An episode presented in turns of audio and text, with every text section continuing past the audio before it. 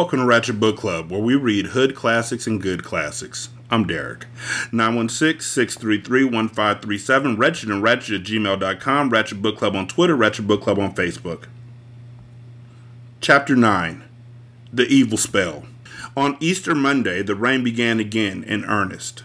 It was as though the elements were conspiring to ruin their short week of freedom. Jess and Leslie sat cross legged on the porch at the Burkes, watching the wheels of a passing truck shoot huge sprays of muddy water to its rear. That ain't no 55 miles per hour, Jess muttered. Just then, something came out of the window of the cab.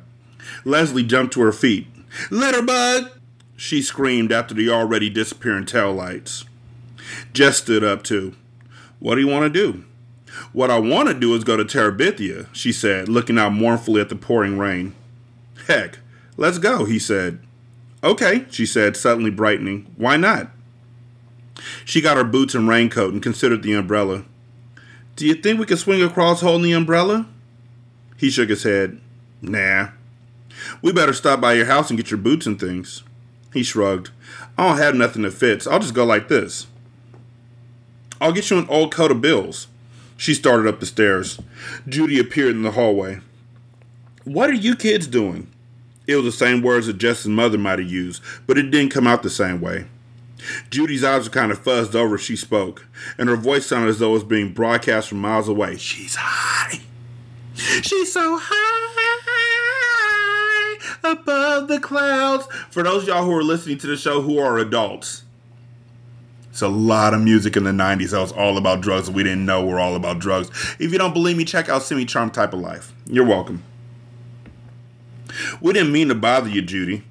That's all right. I'm stuck right now. I might as well stop. Have you had any lunch? Sighed Judy. We can get ourselves something. Judy's eyes focused slightly. You've got your boots on. Leslie looked down at her feet. Oh, yeah, she said, as though she were just noticing them herself. We thought we'd go out for a while. Is it raining again? Yeah. I used to like to walk in the rain. Judy smiled the kind of smile Maybelle did in her sleep. Well, if you two can manage, sure. Is Bill back yet? No. He said he wouldn't be back until late, not to worry. Fine, she said. Oh, she said suddenly, and her eyes popped wide open. Oh! She almost ran back to her room, and the plinkety plink of the typewriter began at once. Leslie was grinning. She came unstuck. Trust me, as a writer, that is one of the best feelings in the world when you just, it just comes to you. One of my favorite artists of all time, Phonte, he said, I don't always have the right words, but they always come to me eventually, and I'm grateful. And that's exactly how I feel. Also, check out Sin and Solace. He wondered what it would be like to have a mother whose stories were inside of her head instead of marching across the television screen all day long. He followed Leslie up the hall to where she was pulling things out of a closet. She handed him a beige raincoat and a peculiar round black woolly hat. No boots. Her voice coming up from the depths of the closet and was muffled by a line of overcoats. How about a pair of clumps? A pair of what? She stuck her head out between the coats. Cleats cleats. She produced them. They look like size 12s. Nah, I lose them in the mud. I'll just go barefoot. Hey, she said, emerging completely. Me too. The ground was cold. The icy mud sent little thrills of pain up their legs, so they ran, splashing through the puddles and slushing in the mud. PT bounded ahead, leaping fish like from one brown sea to the next, then turning back to herd the two of them forward, nipping at their heels and further splashing their already sopping jeans. When they got to the bank of the creek, they stopped. It was an awesome sight. Like in the Ten Commandments on TV, when the water came rushing into the dry path Moses had made and swept all the Egyptians away, the long dry bed of the creek was a roaring eight foot wide sea sweeping before it great branches of trees, logs, and trash, swirling about them like so many Egyptian chariots, the hungry water licking and sometimes leaping the bank, daring them to try and confine it. Nope. Nope. You know what I'm not doing that day? I'm not swinging. I don't care if Mint Condition comes out and sings about how I send them swinging. I ain't going over that. Nope. And when I go over it, it has to be empty That's the rule. I'd be like, you know what's a better idea? We can imagine Terabithia at home because it's a made up place. But they're kids. They're fifth graders.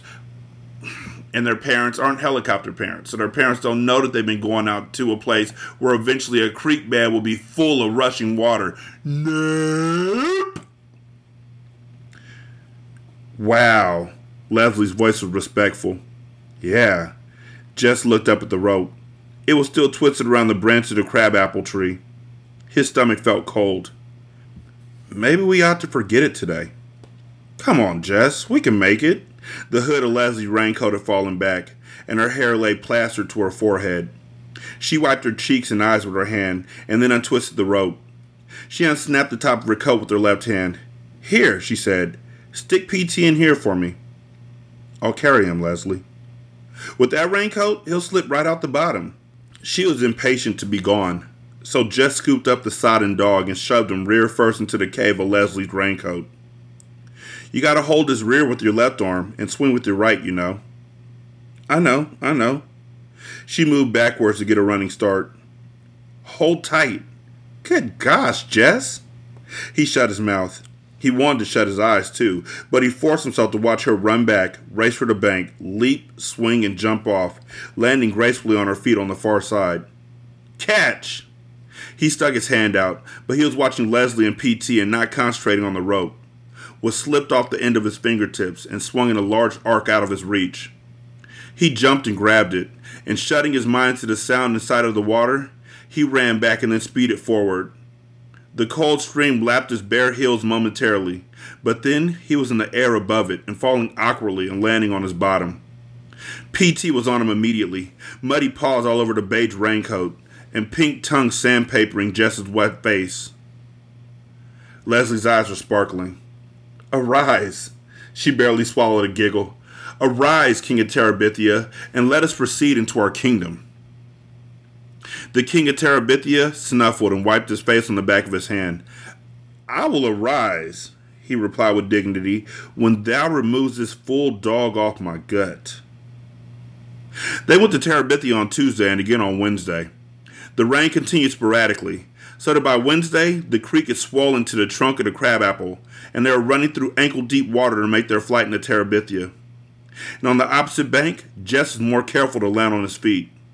Sitting in cold, wet bridges for an hour was no fun, even in a magic kingdom. For Jess, the fear of the crossing rose with the height of the creek. Leslie never seemed to hesitate, so Jess could not hang back. But even though he could force his body to follow her, his mind hung back, wanting to cling to the crabapple tree the way Joyce Ann might cling to Mama's skirt. While they were sitting in the castle on Wednesday, it began suddenly to rain so hard that water came through the top of the shack in icy streams. Jess tried to huddle away from the worst of them, but there was no escaping the miserable invaders. Dost thou know what's on my mind, O king? Leslie dumped the contents of one coffee can on the ground and put the can under the worst leak. What? Methinks some evil being has put a curse on our beloved kingdom. Damn Weather Bureau. In the dim light, he could see Leslie's face freeze into its most queenly pose, the kind of expression she usually reserved for vanquished enemies. She didn't want a kid. He instantly repented his unkingly manner. Leslie chose to ignore it. Let us go even up into the sacred grove and inquire of the spirits what this evil might be and how we must combat it. For of a truth I perceive that this is no ordinary rain that is falling upon our kingdom. Right, Queen, Jess mumbled and crawled out of the low entrance of the castle stronghold. Under the pines, even the rain lost its driving power. Without the filter light of the sun, it was almost dark, and the sound of the rain hitting the pine branches high above their heads filled the grove with a weird, tuneless music. Dread lay on Jess's stomach like a hunk of cold, undigested donut. Leslie lifted her arms and face up towards the dark green canopy. O spirits of the grove, she began solemnly, we are come on behalf of our beloved kingdom, which lies even now under the spell of some evil, unknown force. Give us, we beseech thee, wisdom to discern this evil, and power to overcome it.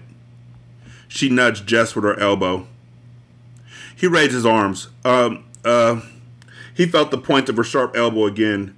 Um, yes, Please listen, thou spirits. She seemed satisfied. At least she didn't poke him again. She just stood there quietly, as if she were listening respectfully to someone talking to her. Jess was shivering, whether from the cold or from the place he didn't know, but he was glad when she turned to leave the grove. All he could think of was dry clothes and a cup of hot coffee, and maybe just plunking down in front of the TV for a couple of hours. He was obviously not worthy to be king of Terabithia. Who ever heard of a king who was scared of tall trees and a little bit of water? He swung across the creek almost too disgusted with himself to be afraid. Halfway across, he looked down and stuck his tongue out at the roaring below. Who's afraid of the big bad wolf? Tra la la la la, he said to himself, and then quickly looked up again toward the crabapple tree. I know that one. That used to be one of my favorite cartoons on Disney. Like every so often back in the 80s, yes, I'm old. Shut up. If you felt bad about that or if you laughed at me being old, donate. You oughta. Oh, but Venmo, Derek slash or Derek dash Jones dash two. Cash App, money sign Rashanii. Pay me for laughing. Anyhow, Disney Channel back in the day used to have like four things on it Kids Incorporated, Old School Swiss Family, Swiss Family Robinson, DTV, which was really dope. That was like one cartoon that would pop up, a short cartoon that would pop up in the middle of nothing, like as a commercial break. And they'd have like this great rock music that would happen before it.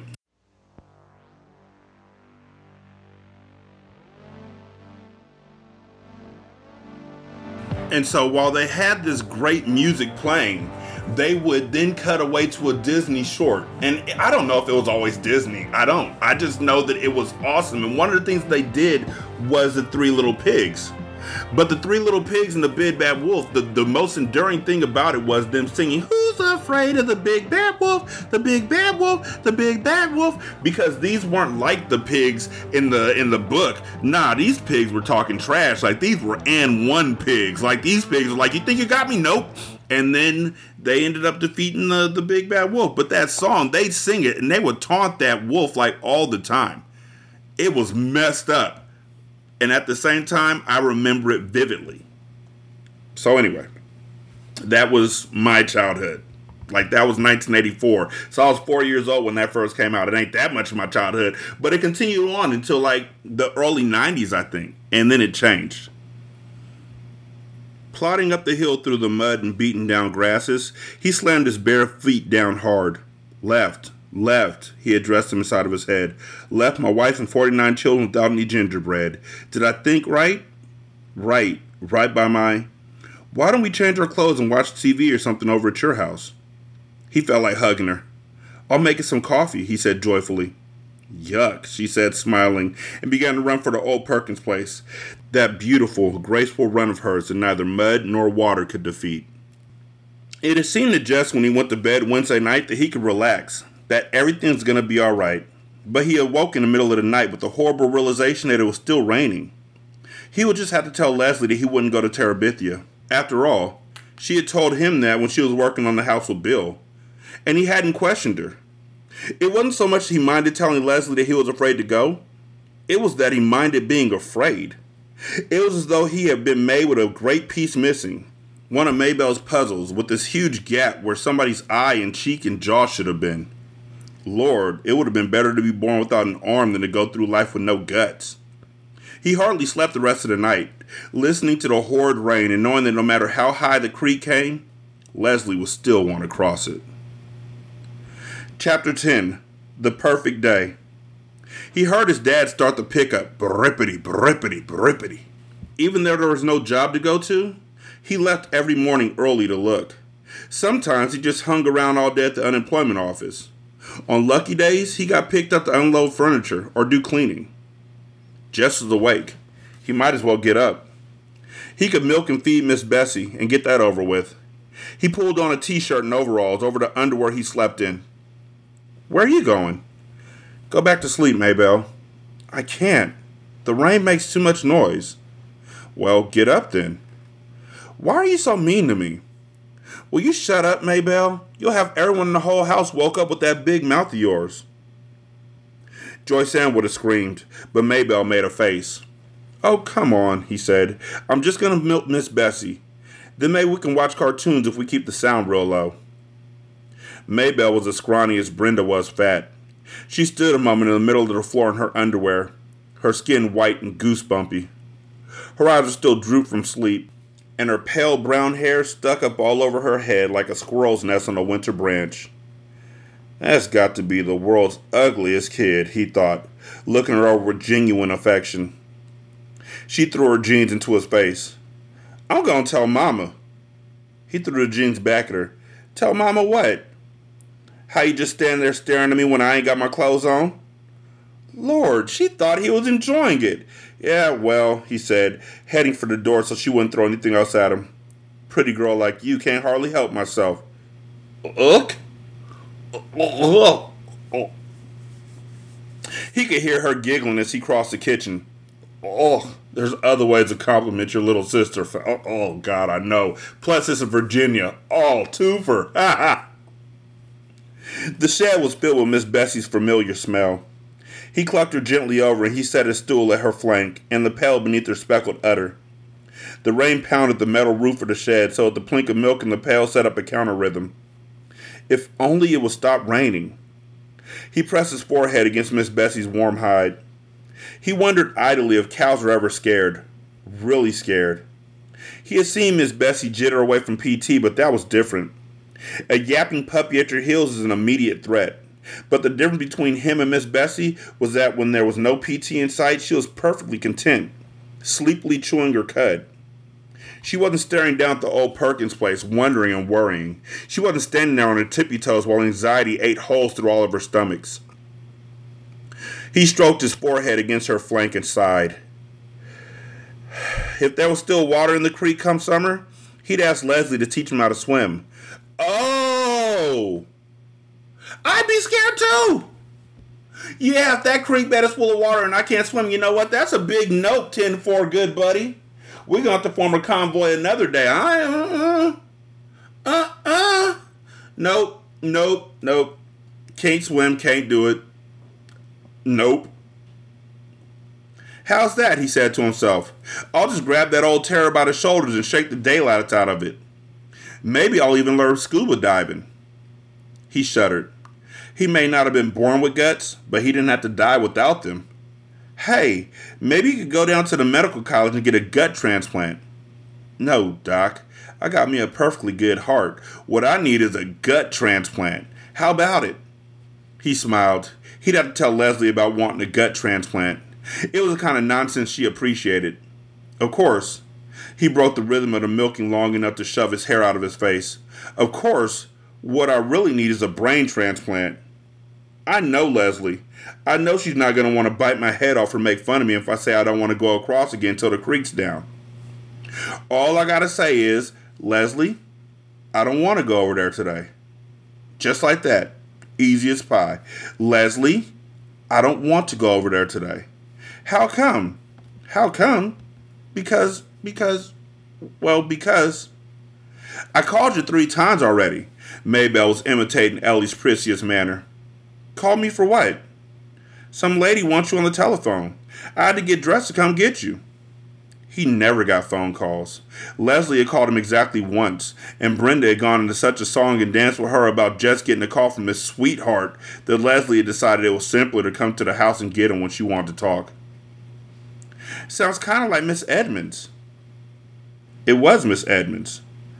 Jess? Her voice flowed through the receiver. Miserable weather, isn't it? Yes'm. He was scared to say more for fear that she'd hear the shake. I was thinking of driving down to Washington. Maybe go to the Smithsonian or the National Gallery. How would you like to keep me company? He broke out in a cold sweat. Jess? He licked his lips and shoved his hair off his face. You still there, Jess? Yes'm. He tried to get a deep breath so he could keep talking. Would you like to go with me? Lord. Yes'm. Do you need to get permission? She asked gently. Ye- yes'm. Um. He had somehow managed to twist himself up in the phone cord. Yes'm, um, j- just a minute. He untangled himself, put the phone down quietly, and tiptoed into his parents' room. His mother's back made a long hump under the cotton blanket. He shook her shoulder very gently. Mama? He was almost whispering. He wanted to ask her without really waking her up. She was likely to say no if she woke up and thought about it. That was me. But it was never to go on no field trip with a teacher. It was never none of that. I shook my mom gently and whispered quietly because I knew the things that I was going to say was going to get me a whooping. Mama? Mama? Mama? Yes, Derek, what? I wet the bed. Mama? Mama? Mama? Yes, Derek, what? I threw up. Mama? Mama? Mama? Yes, Derek, what? I tried to heat up the food that was in the refrigerator so I wouldn't bother you because it was early in the morning. But there was foil on top, and I thought I was supposed to keep the foil on because you said you're supposed to keep the heat in. And I turned it on to three minutes, but it only got to 15 seconds before electricity happened in the microwave. And I threw up. You didn't throw up, Derek. Tell me what really happened. The kitchen's on fire and the TV said that it's best if I call 911 and they're on their way. But they want to talk to you about responsibility and not letting a six year old have control of the microwave when ain't nobody else awake. Also, my brother said that I was going to get radiation poisoning because the microwave is radiator. Is it a radiator? Am I going to die? And then my dad would speak up. Yes. Yes, you are, as soon as I get fully dressed and awake. That's why you whisper. She jumped at the sound but relaxed again, not fully awake. Teacher wants me to go to Washington to the Smithsonian. Washington? The syllables were blurred. Yeah, something for school. He stroked her upper arm. Be back before too late, okay? Um. Don't worry, I done milking. Um. She pulled the blanket to her ears and turned on her stomach. Jess crept back to the phone. It's okay, Miss Edmonds. I can go. Great. I'll pick you up in 20 minutes. Just tell me how to get to your house. If you don't know how to get to his house, how you know you're going to pick him up in 20 minutes? It might be three minutes down the road from you. See, you a lie. As soon as he saw her car turn in, Jess raced out the kitchen door through the rain and met her halfway up the drive. His mother could find out the details from Maybelle after he was safely up the road. He was glad Maybelle was absorbed in the TV. He didn't want her waking Mama up before he got away. He was scared to look back even after he was in the car and on the main road for fear that he'd see his mother screaming after him.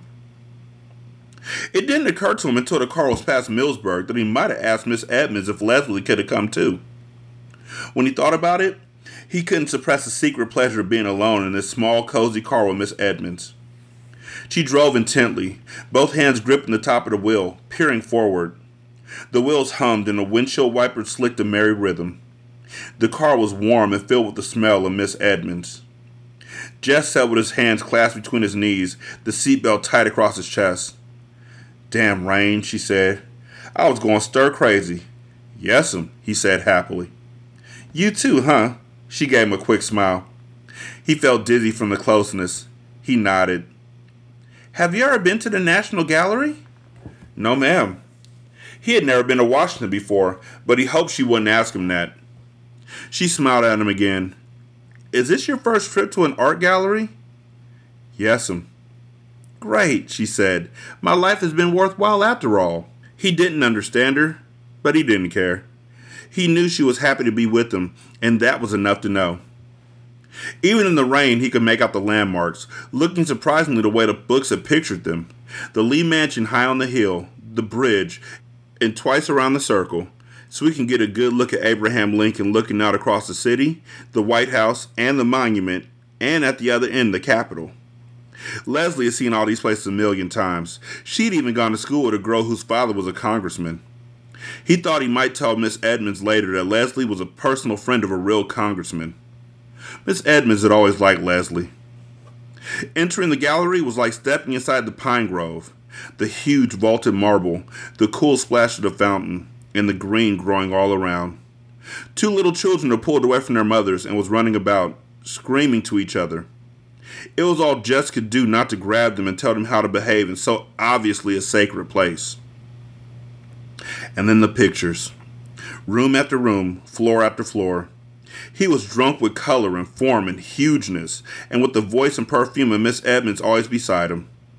She would bend her head down close to his face to give some explanation or to ask him a question, her black hair falling across her shoulders. Men would stare at her instead of the pictures, and Jess felt they must be jealous of him for being with her. They ate a late lunch in the cafeteria. When she mentioned lunch, he realized with horror that he would need money, and he didn't know how to tell her that he hadn't brought any, didn't have any to bring for that matter. But before he had time to figure anything out, she said, Now I'm not going to have any argument about who's paying. I'm a liberated woman, Jess Aarons. When I invite a man out, I pay. He tried to think of some way to protest without ending up with the bill, but couldn't, and found himself getting a $3 meal, which is far more than he had meant to have her spend on him. Tomorrow, he would check out with Leslie how he should have handled things. After lunch, they trotted through the drizzle to the Smithsonian to see the dinosaurs and the Indians. There, they came across a display case holding a miniature scene of Indians dressed in buffalo skins scaring a herd of buffalo into stampeding over a cliff to their death, with more Indians waiting below to butcher and skin them. It was a three dimensional nightmare version of some of his own drawings. He felt a frightening sense of kinship with it. Fascinating, isn't it? Miss Edmonds said, her hair brushing his cheek as she leaned over to look at it. He touched his cheek. Yes'm. Um, To himself, he said, I don't think I like it, but he could hardly pull himself away. When they came out of the building, it was in the brilliant spring sunshine. Jess blinked his eyes against the glare and the glisten. Wow, Miss Edmonds said. A miracle. Behold the sun. I was beginning to think she had gone into a cave and vowed never to return, like the Japanese myth. He felt good again. All the way home in the sunshine, Miss Edmonds told funny stories about going to college one year in Japan, where all the boys had been shorter than she, and she hadn't known how to use the toilets. He relaxed. He had so much to tell Leslie and ask her. It didn't matter how angry his mother was, she'd get over it, and it was worth it. This one perfect day of his life was worth anything he had to pay. One dip in the road before the old Perkins place, he said, Just let me out the road, Miss Edmonds. Don't try and turn in. You might get stuck in the mud. Okay, Jess, she said. She pulled over at his road. Thank you for a beautiful day.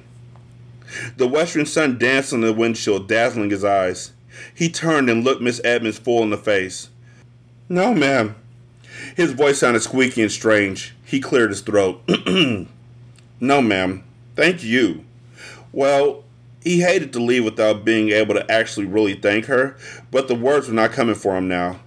Later, of course, they would, when he was lying in bed or sitting in the castle. Well, he opened the door and got out. See you next Friday. She nodded, smiling. See ya. He watched the car go out of sight and then turned and ran with all his might to his house. The joy jiggling inside of him so hard that he wouldn't have been surprised if the speed had just taken off from the ground, the way they sometimes did in dreams and floated him right over the roof. He was all the way into the kitchen before he realized that something was wrong. His dad's pickup had been outside the door, but he hadn't taken it in until he came into the room and found them all sitting there his parents, and the little girls at the kitchen table, and Ellie and Brenda on the couch. No eating. There was no food on the table. Not watching TV. It wasn't even turned on. He stood unmoving for a second while they stared at him. Suddenly, his mother let out a great shuddering sob. Oh my God! Oh my God! She said it over and over again, her head down in her arms. His father moved to put his arm around her awkwardly but he didn't take his eyes off Jess. I told you you'd just gone off somewhere, Maybelle said quietly and stubbornly, as though she had repeated it often and no one had believed her. He squinted his eyes as though trying to peer down a dark drain pipe. He didn't even know what question to ask them. What? He tried to begin. Brenda's pouting voice broke in. Your girlfriend's dead. What?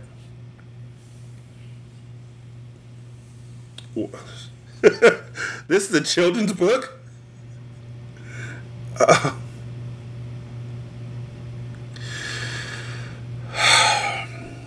Brenda's pouting voice broke in. Your girlfriend's dead, and Mama thought you were dead too.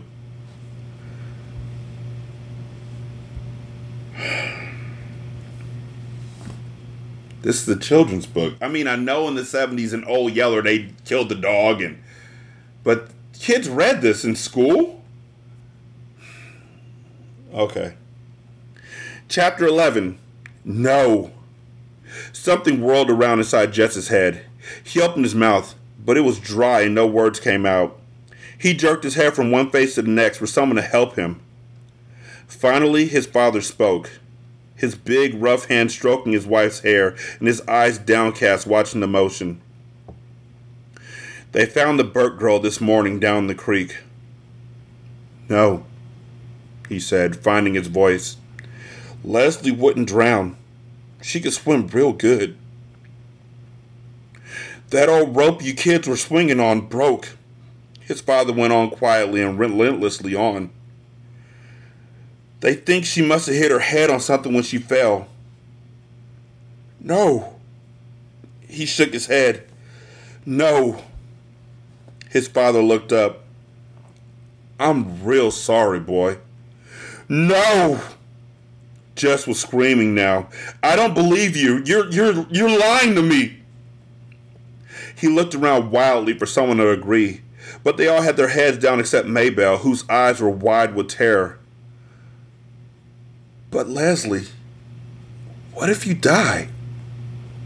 No, he said straight at May Belle. It's a lie. Leslie Leslie ain't dead. He turned around and ran out the door, letting the screen bang sharply against the house. He ran down the gravel to the main road and then started running west away from Washington and Millsburg and the old Perkins place. An approaching car beeped and swerved and beeped again, but he hardly noticed. Leslie dead. Girlfriend rope broke. Fell. You, you, you. The words exploded in his head like corn against the sides of the popper. God, dead. You, Leslie. Dead. You. He ran until he was stumbling, but he kept on, afraid to stop, knowing somehow the running was the only thing that could keep Leslie from being dead. It was up to him. He had to keep running. Behind him came the baripity of the pickup, but he couldn't turn around. He tried to run faster, but his father passed him and stopped the pickup just ahead, then jumped out and ran back. He picked Jess up in his arms as though he was a baby for the first time. For the first few seconds, Jess kicked and struggled against his strong arms. Then Jess gave himself over to the numbness that was buzzing to be let out from a corner of his brain. He leaned his weight upon the door of the pickup and let his head thud thud against the window. His father drove stiffly without speaking, though once he cleared his throat as though he was going to say something but he glanced at Jess and closed his mouth. When they pulled up at his house, his father sat quietly, and Jess could feel the man's uncertainty, so he opened the door and got out. And with the numbness flooding through him, went in and laid down on his bed. He was awake, jerked suddenly into consciousness in the black stillness of the house. He sat up, stiff and shivering, although he was fully dressed from his windbreaker down to his sneakers. He could hear the breathing of the little girls in the next bed, strangely loud and uneven in the quiet. Some dream must have awakened him, but he could not remember it. He could only remember the mood of dread it had brought with it. Through the curtainless window, he could see the lopsided moon with hundreds of stars dancing in bright attendance. It came into his mind that someone had told him that Leslie was dead, but he knew now that had been part of the dreadful dream. Leslie could not die any more than he himself could die. The invincibility of children. Oh. Can't even swim and you're swinging over that rope. That rope has been there forever and you're swinging over that creek. You don't think to look for things in the water. You're going to live forever. But the words turned over uneasily in his mind like leaves stirred up by a cold wind. If he got up now and went down to the old Perkins place and knocked on the door, Leslie would come to open it, PT jumping at her heels like a star around the moon. It was a beautiful night. Perhaps they could run over the hill and across the fields to the stream and swing themselves into Terabithia. They had never been there in the dark, but there was enough moon for them to find their way into the castle, and he could tell her about his day in Washington and, ap- and apologize. It had been so dumb of him not to ask if Leslie could go too. He and Leslie and Miss Edmonds could have had a wonderful day. Different, of course, from the day he and Miss Edmonds had had, but still good, still perfect. Miss Edmonds and Leslie liked each other a lot. It would have been fun to have Leslie along. I'm really sorry, Leslie. He took off his jacket and his sneakers and crawled under the covers. I was dumb not to think of asking. It's okay, Leslie would say. I've been to Washington thousands of times. Did you ever see the buffalo hunt? Somehow, it was the one thing in all Washington that Leslie had never seen, so he could tell her about it, describing the tiny beast hurtling to destruction. His stomach suddenly felt cold. It had something to do with Buffalo, with falling, with death, with the reason he had not remembered to ask if Leslie could go with him to Washington today. You know something weird? What? Leslie asked. I was scared to come to Terabithia this morning. The coldness threatened to spread up from his stomach. He turned over and lay on it. Perhaps it would be better not to think about Leslie right now. He would go to see her the first thing in the morning and explain everything. He could explain it better in the daytime when he had shaken off the effects of his unremembered nightmare. He put his mind to remembering the day in Washington, working on details of pictures and statues, dredging up the sound of Miss Edmonds' voice, recalling his own exact words and her exact answers. Occasionally, into the corner of his mind's vision would come a sensation of falling, but he pushed it away with the view of another picture or the sound of another conversation. Tomorrow he must share it all with Leslie. The next thing he was aware of was the sun streaming through a window. The little girl's bed was only rumpled covers, and there was movement and quiet talking from the kitchen. Lord, poor Miss Bessie. He had forgotten about her last night, and now it must be late. He felt for his sneakers and shoved his feet over the heels without tying the laces. His mother looked up quickly from the stove at the sound of him. Her face was set for a question, but she just nodded her head at him. The coldness began to come back. I forgot Miss Bessie. Your daddy's milking her. I forgot last night, too. She kept nodding her head. Your daddy did it for you. But it wasn't an accusation. You feel like some breakfast? Maybe that was why his stomach felt so odd. He hadn't had anything to eat since the ice cream Miss Edmonds had bought them at Millsburg on the way home. Brenda and Ellie stared up at him from the table. The little girls turned from their cartoon show at the TV to look at him and then turned quickly back. He sat down on the bench. His mother put a plate full of pancakes in front of him. He couldn't remember the last time she had made pancakes. He doused them with syrup and began to eat. They tasted marvelous. You don't even care, do you? Brenda was watching him from across the table. He looked at her puzzled, his mouth full. If Jimmy Dix died, I, I wouldn't be able to eat a bite. Why do you think he doesn't care, Brenda? He's in fifth grade. His best friend, his only friend. And he's not going to accept it because he's in the fifth grade. And if he had done one thing differently, if he had done one thing differently, she'd be alive. If he had done one thing, if he had asked her to go, if he had told her about his fears, if he had asked her to go watch TV with them, she'd still be there. And that's the guilt that's going through her head, through his head. That's the guilt that's going through his head, and he doesn't know how to deal with it because he's in fifth grade. He's a little kid dealing with the death of a friend that he thought they were going to live forever. How dare you, Brenda? How could you? Oh my gosh. That is just so uncalled for. if Jimmy Dix died, I wouldn't be able to eat a bite. He's still not even, he's still coping with the belief that his friend was dead. He still doesn't want to believe it. And you just want to kick the reality into his head. How dare you? The coldness crawled up inside of him and flopped over. Will you shut your mouth, Brenda Aarons? His mother sprang forward. The pancake turner held threateningly high.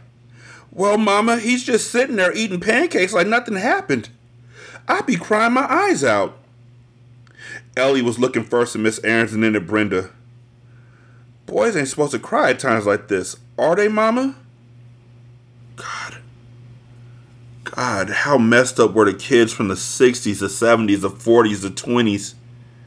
When they were told that you're not supposed to cry to just swallow it down. These boys were told that you shouldn't cry. Just swallow it down. And they passed on that sickness that illness to us to me to you. Well it don't seem right for him to be sitting here eating like a brood sow. I'm telling you brenda if you don't shut your mouth. He could hear them talking but they were farther away than the memory of the dream. He ate and he chewed and he swallowed. And when his mother put three more pancakes on his plate he ate them too. His father came in with the milk. He poured it carefully into the empty cider jugs and put them into the refrigerator. Then he washed his hands at the sink and came to the table. As he passed Jess, he put his hand lightly on the boy's shoulder. He wasn't angry about the milking. Jess was only dimly aware that his parents were looking at each other and then at him. Miss Aarons gave Brenda a hard look and gave Mr. Aarons a look, which was to say that Brenda was to be kept quiet. But Jess was only thinking of how good the pancakes had been and hoping his mother would put down some more in front of him. He knew somehow that he shouldn't ask for more, but he was disappointed that she didn't give him any. He thought then that he should get up and leave the table, but he wasn't sure where he was supposed to go or what he was supposed to do. Your mother and I thought we ought to go down to the neighbors and pay respects. I'm sorry, y'all. This is hard. This is hard. Because of this is hard. I'm sorry. I'm sorry. Your mother and I thought we ought to go down to the neighbors and pay respects. His father cleared his throat. I thought it would be fitting for you to go too. He stopped again. Seeing you was the only one who really knew the little girl. Jess tried to understand what his father was saying to him, but he felt stupid. What little girl? He mumbled it, knowing it was the wrong thing to ask. Brenda and Ellie both gasped. His father leaned down the table and put his big hand on top of Jess's hand. He gave his wife a quick, troubled look, but she just stood there, her eyes full of pain, saying nothing. Your friend Leslie is dead, Jesse. You need to understand that.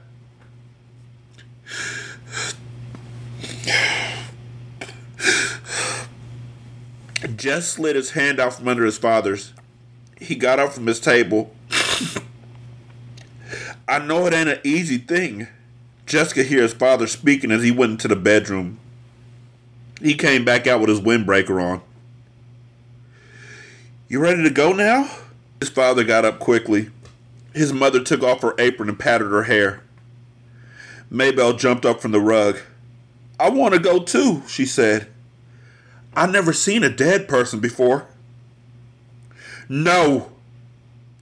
May Belle sat down again as though slapped down by her mother's voice. We don't even know where she laid out at, May Belle, Mr. Aaron said more gently.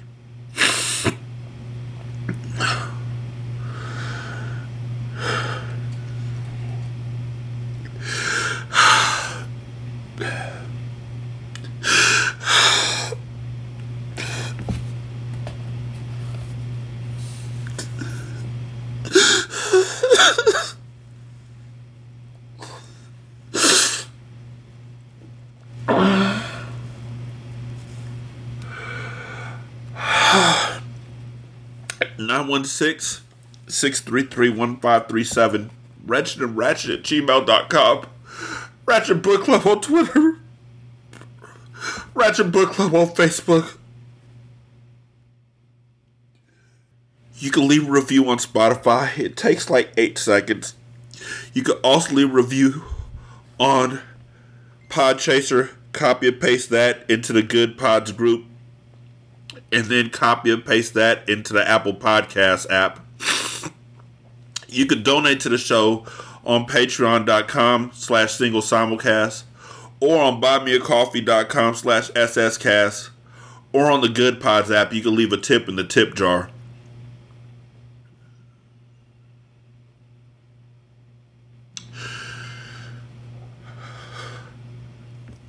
Thank y'all so much for listening. I greatly appreciate it. Y'all be good. I'm going to holler at you later. Peace.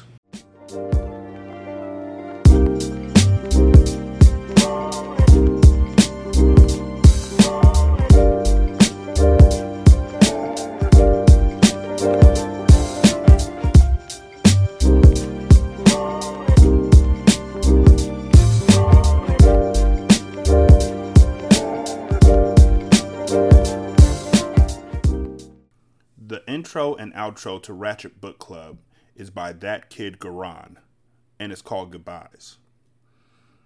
You can email him at tkgbeats94 at gmail.com for more information on how to lease this beat. This is Single Simulcast.